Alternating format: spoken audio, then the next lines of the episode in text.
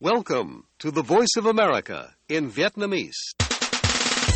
Direct from Washington, the voice of America, VOA. Ban Việt ngữ Đài Tiếng Nói Hoa Kỳ VOA kính chào quý vị.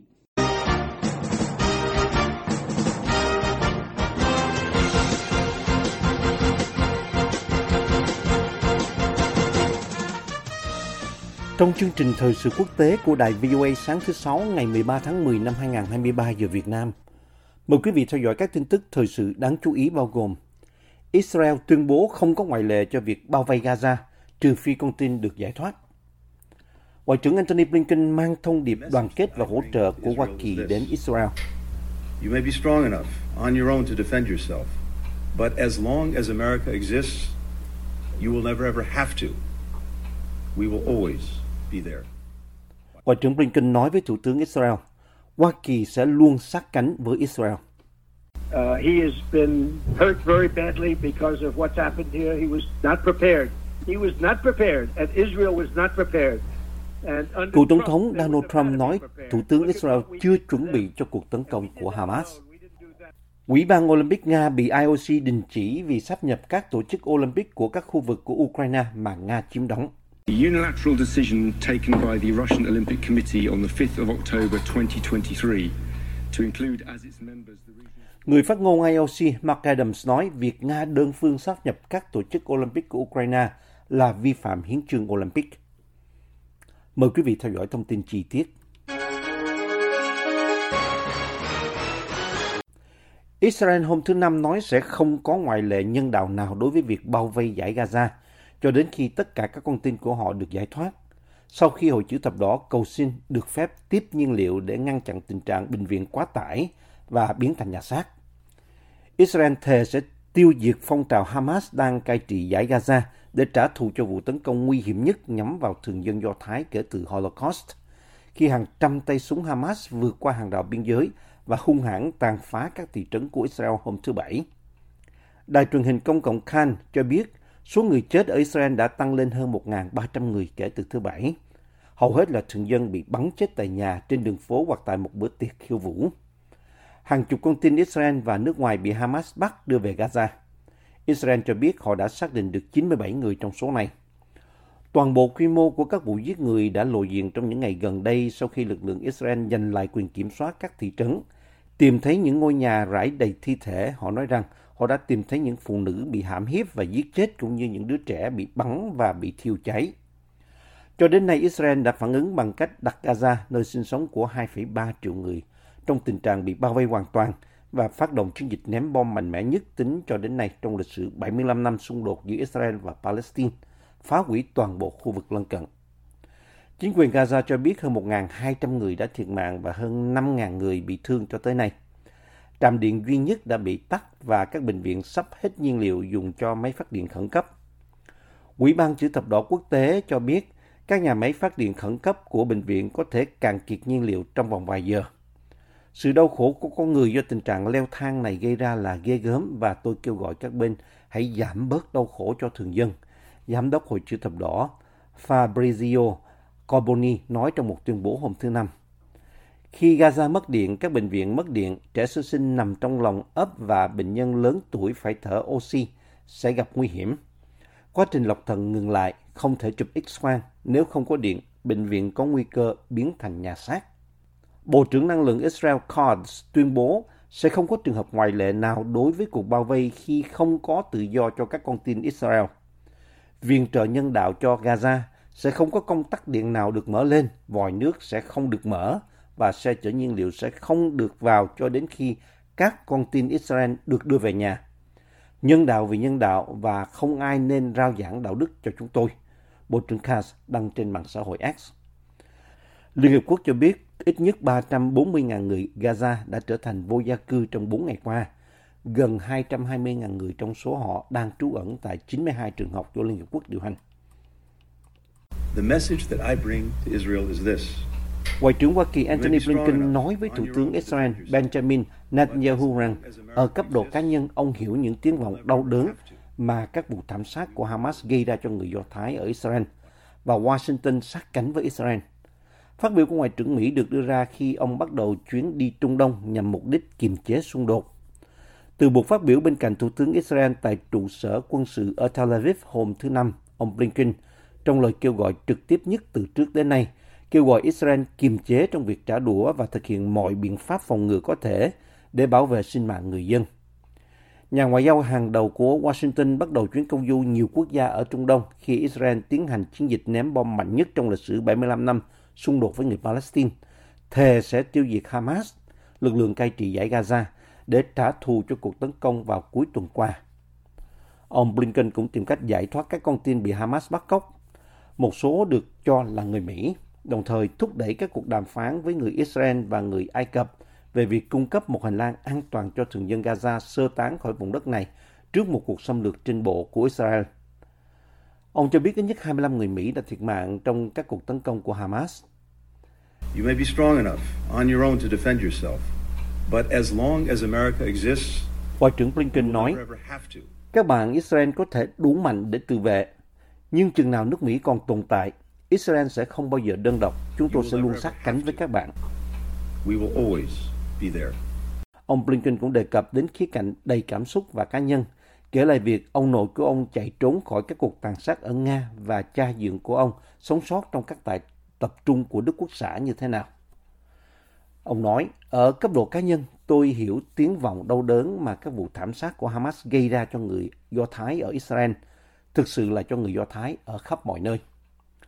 Sau Israel, ông Blinken sẽ tới Jordan để gặp quốc vương Abdullah và Tổng thống chính quyền Palestine Mahmoud Abbas. Các quan chức Mỹ cho biết ông có thể sẽ tiếp tục đến các nước Ả Rập khác mà không nêu rõ đó là nước nào. Chuyến đi của ông Blinken cũng nhằm gửi thông điệp răng đe tới Iran, quốc gia ủng hộ Hamas, là chớ tham gia vào cuộc xung đột.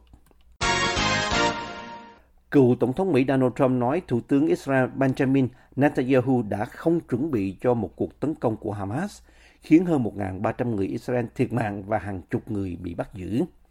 Phát biểu với Fox News hôm thứ Tư, ông Trump, ứng cử viên hàng đầu cho đề cử Tổng thống của đảng Cộng hòa năm 2024, nói ông Netanyahu đã bị tổn thương rất nặng nề vì vụ tấn công. Uh, he has been hurt very badly because of what's happened here. He was not prepared. He was not prepared, and Israel was Ông ấy not chưa chuẩn prepared. bị, ông ấy chưa chuẩn bị và Israel cũng chưa chuẩn bị. Và dưới thời Trump họ sẽ không cần phải chuẩn bị, ông nói, và phát biểu này gây ra nhiều chỉ trích trong và ngoài nước. Phát biểu trước những người ủng hộ ở Florida, ông mô tả nhóm chiến binh Hezbollah ở Lebanon giống như Hamas ở Gaza của người Palestine được Iran hậu thuẫn là rất thông minh. Bạn biết đó, Hezbollah rất thông minh, họ đều rất thông minh, ông Trump nói. Israel hôm thứ Năm vẫn đang thu thập số những người thiệt mạng sau cuộc tấn công của Hamas hôm thứ Bảy, một trong những vụ tàn sát khốc liệt nhất trong lịch sử 75 năm của nước này. Người phát ngôn Nhà Trắng Andrew Bates gọi những bình luận của ông Trump là nguy hiểm và vô căn cứ, trong khi một số đối thủ đảng Cộng hòa của ông Trump chỉ trích ông vì đã phê phán một đồng minh của Mỹ ngay trong thời điểm khủng hoảng. Bộ trưởng truyền thông Israel Shlomo Kahi nói những bình luận của ông Trump cho thấy không thể tin cậy vào ông được. Ông Kahi nói với kênh 13 của Israel, Thật đáng xấu hổ khi một người như vậy, một cựu tổng thống Mỹ lại tiếp tay cho việc tuyên truyền và phổ biến những điều làm tổn thương tinh thần của các binh sĩ Israel và người dân của họ. Trong bài phát biểu của mình, ông Trump cho biết ông đã được tiết lộ lần đầu tiên rằng Israel quyết định không tham gia vào phút cuối trong vụ Mỹ hạ sát tướng Iran Qasem Soleimani, người bị giết ở Iraq trong một cuộc tấn công bằng máy bay không người lái vào ngày 3 tháng 1 năm 2020, theo lệnh của ông Trump. Ông Trump nói Israel đã thông báo cho Hoa Kỳ vào đêm trước chiến dịch rằng họ quyết định không tham gia. Ông Trump cho biết các quan chức Israel không giải thích lý do tại sao họ đi đến quyết định đó. Tôi sẽ không bao giờ quên rằng Bibi Netanyahu đã khiến chúng tôi thất vọng. Đó là một điều rất khủng khiếp, ông Trump nói, sử dụng biệt danh của ông Netanyahu. Một trong những đối thủ của ông Trump trong cuộc đua của đảng Cộng hòa, thống đốc bang Florida Ron DeSantis đã chỉ trích cựu tổng thống. Ông DeSantis viết trên mạng xã hội vào cuối ngày thứ Tư, thật vô lý khi bất kỳ ai, chứ đừng nói đến người đang tranh cử tổng thống, lại chọn tấn công người bạn và đồng minh của chúng ta, Israel, vào thời điểm này. Ông Trump và ông Netanyahu có mối quan hệ thân thiết trong thời gian ông Trump làm tổng thống, mặc dù mối quan hệ vững chắc một thời của họ đã xuất hiện những rạn nứt. Voice of America. Quốc hội Nga sẽ bỏ phiếu vào tuần tới cho việc Moscow rút phê chuẩn hiệp ước toàn cầu về cấm thử nghiệm hạt nhân, các nhà lập pháp cho biết hôm thứ Năm. Vào thời điểm căng thẳng gay gắt với phương Tây về cuộc chiến của Nga ở Ukraine, động thái này có thể mang lại cho Moscow sự bảo đảm pháp lý để tiến hành một cuộc thử nghiệm nổ hạt nhân lần đầu tiên kể từ năm 1990, mặc dù Moscow nói rằng họ không có ý định như vậy. Hạ viện của Quốc hội Duma Quốc gia cho biết họ sẽ tổ chức buổi xem xét đầu tiên về dự luật vào thứ Ba tới. Leonid Slutsky, người đứng đầu Ủy ban các vấn đề quốc tế của Duma, cho biết ông dự kiến sẽ hoàn thành việc thông qua hai ngày sau đó. Ông Slutsky nói tất cả 450 thành viên của Duma sẽ ủng hộ đề xuất này, một dấu hiệu cho thấy sự nhất trí chuẩn thuận đề xuất này được đảm bảo. Ông cho biết Nga sau đó sẽ thông báo cho Tổng thư ký Liên Hợp Quốc về quyết định này. Nga phê chuẩn hiệp ước cấm thử nghiệm toàn diện CTBT năm 2000. Hoa Kỳ đã ký nhưng chưa bao giờ phê chuẩn. Duma đang hành động theo gợi ý từ Tổng thống Vladimir Putin, người vào tuần trước nói rằng mục đích của việc hủy bỏ phê chuẩn là để phản chiếu quan điểm của Hoa Kỳ. Diễn giả Duma Vyacheslav Volodin nói, trong 23 năm qua chúng tôi đã chờ đợi Washington phê chuẩn hiệp ước. Đây là cái gì vậy? Tiêu chuẩn kép, hèn hạ và thái độ vô trách nhiệm – không có từ nào khác cho nó. Trong tình huống này, chúng ta phải được hướng dẫn hoàn toàn bởi lợi ích của công dân đất nước chúng ta, nhà nước của chúng ta. Nga đã nhiều lần nhấn mạnh đến vai trò của vũ khí hạt nhân trong thế trận quân sự của mình vào thời điểm các lực lượng của nước này đang gặp khó khăn ở Ukraine. Sự thay đổi của Nga đối với CTBT diễn ra sau khi họ đình chỉ hiệp ước START mới nhằm hạn chế số lượng đầu đạn hạt nhân của Nga và Mỹ một trụ cột quan trọng khác trong việc kiểm soát vũ khí hạt nhân trong thế kỷ 21. Podcast Thời sự quốc tế của Đài Tiếng Nói Hoa Kỳ VOA cập nhật tin tức thời sự quốc tế mới nhất mỗi ngày, các chuyên mục đặc biệt về Việt Nam và thế giới, các bài phỏng vấn, tường trình, bình luận và phóng sự của phóng viên và cộng tác viên đài VOA về các vấn đề liên quan đến Việt Nam và quốc tế.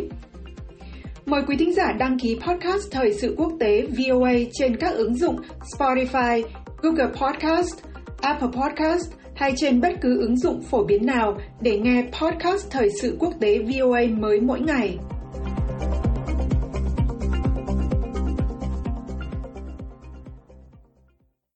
Ủy ban Olympic Nga ROC bị cấm vì công nhận các tổ chức khu vực từ bốn vùng lãnh thổ sắp nhập từ Ukraine, Ủy ban Olympic quốc tế tức IOC nói và cho biết lệnh cấm này có hiệu lực ngay lập tức vào thứ Năm 12 tháng 10.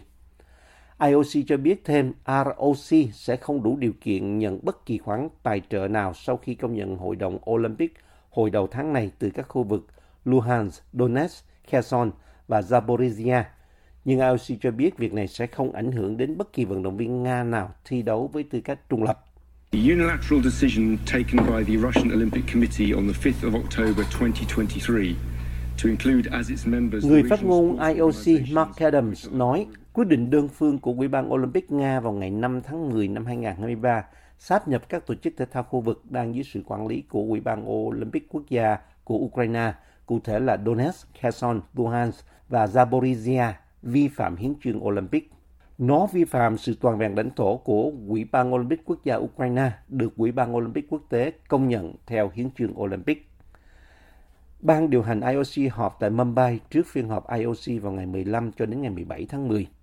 Phán quyết hôm thứ Năm không ảnh hưởng đến bất kỳ quyết định nào về sự tham gia của các vận động viên Nga và Belarus tại Thế vận hội Paris 2024 mà IOC sẽ tổ chức sau đó. Ukraine quan nghênh quyết định này của IOC trong khi Ủy ban Olympic Nga lại gọi nó là phản tác dụng và có động cơ chính trị. Ủy ban Olympic Nga nói trong một tuyên bố, Hôm nay IOC đã đưa ra một quyết định phản tác dụng khác với động cơ chính trị rõ ràng. IOC đã không trừng phạt Ủy ban Olympic Nga hoặc Belarus hoặc các thành viên IOC của Nga kể từ cuộc xâm lược năm 2022 của Moscow, nhưng đã cấm các vận động viên đến từ các quốc gia đó trong vài tháng đầu tiên sau cái mà Moscow gọi là hoạt động quân sự đặc biệt. Tuy nhiên, vào tháng 3, IOC đã ban hành bộ khuyến nghị đầu tiên cho các liên đoàn thể thao quốc tế cho phép các vận động viên Nga và Belarus trở lại thi đấu với tư cách là vận động viên cá nhân và không mang cờ, biểu tượng hay là hát quốc ca. IOC nói các vận động viên không nên bị trừng phạt vì hành động của chính phủ. Bộ Ngoại giao Trung Quốc hôm thứ Năm kêu gọi Hoa Kỳ không can thiệp vào việc Trung Quốc xử lý các vụ án pháp lý sau khi Washington kêu gọi Bắc Kinh cung cấp thông tin về nơi ở của một luật sư nhân quyền Trung Quốc mà gia đình ông cho biết đã bị trục xuất khỏi Lào. Luật sư nhân quyền Lucy Wei đã bị dẫn độ về Trung Quốc vào tháng 9 sau khi bị giam giữ hơn 2 tháng ở Lào. Vợ ông bà Giang Chu Xiao viết trên X, trước đây gọi là Twitter. Các cơ quan tư pháp xử lý nghiêm ngặt các vụ việc theo pháp luật và quyền hợp pháp của người liên quan được bảo vệ đầy đủ. Người phát ngôn Bộ Ngoại giao Trung Quốc Vương Văn Bân nói trong cuộc họp báo thường nhật, Mỹ không được can thiệp bằng bất kỳ phương tiện nào vào việc xử lý các vụ việc của cơ quan tư pháp Trung Quốc theo luật pháp. Theo các nhóm nhân quyền, ông Lu bị bắt ở Lào vào ngày 28 tháng 7 khi ông đang tìm cách sang Hoa Kỳ để đoàn tụ với vợ và con gái. Ông bị cảnh sát Lào bắt giữ khi đang lên tàu đi Thái Lan với cáo buộc sử dụng giấy tờ giả để đi du lịch. Ông hiện đang bị giam giữ tại trại giam Tân Đô ở thành đô tỉnh Tứ Xuyên, vợ ông viết trên trang X. Bob Few, người sáng lập tổ chức phi chính phủ China Aid được có trụ sở Hoa Kỳ, người đang vận động cho việc thả ông Lu, cho biết hai luật sư bào chữa do chính phủ chỉ định đã bị nhân viên trại giam ngăn cản không cho gửi thuốc cho ông Lu vào đầu tuần này. Các cuộc gọi đến trại tạm giam đều không được trả lời. Bà Giang, vợ ông, từ chối yêu cầu phỏng vấn của Reuters. Ông Lu đã đảm nhận các vụ án nhạy cảm về chính trị, trong đó có vụ liên quan đến 12 công dân Hồng Kông bị lực lượng tuần duyên Trung Quốc bắt giữ vào năm 2020 khi họ tìm cách chạy trốn trên một chiếc thuyền đến Đài Loan. Giấy phép hành nghề của ông đã bị chính quyền Trung Quốc thu hồi vào năm 2021. Chương trình thời sự quốc tế của đài VOA xin được kết thúc ở đây. Hẹn gặp lại quý thính giả trong bản tin thời sự quốc tế ngày mai. This program has come to you from the Voice of America, Washington.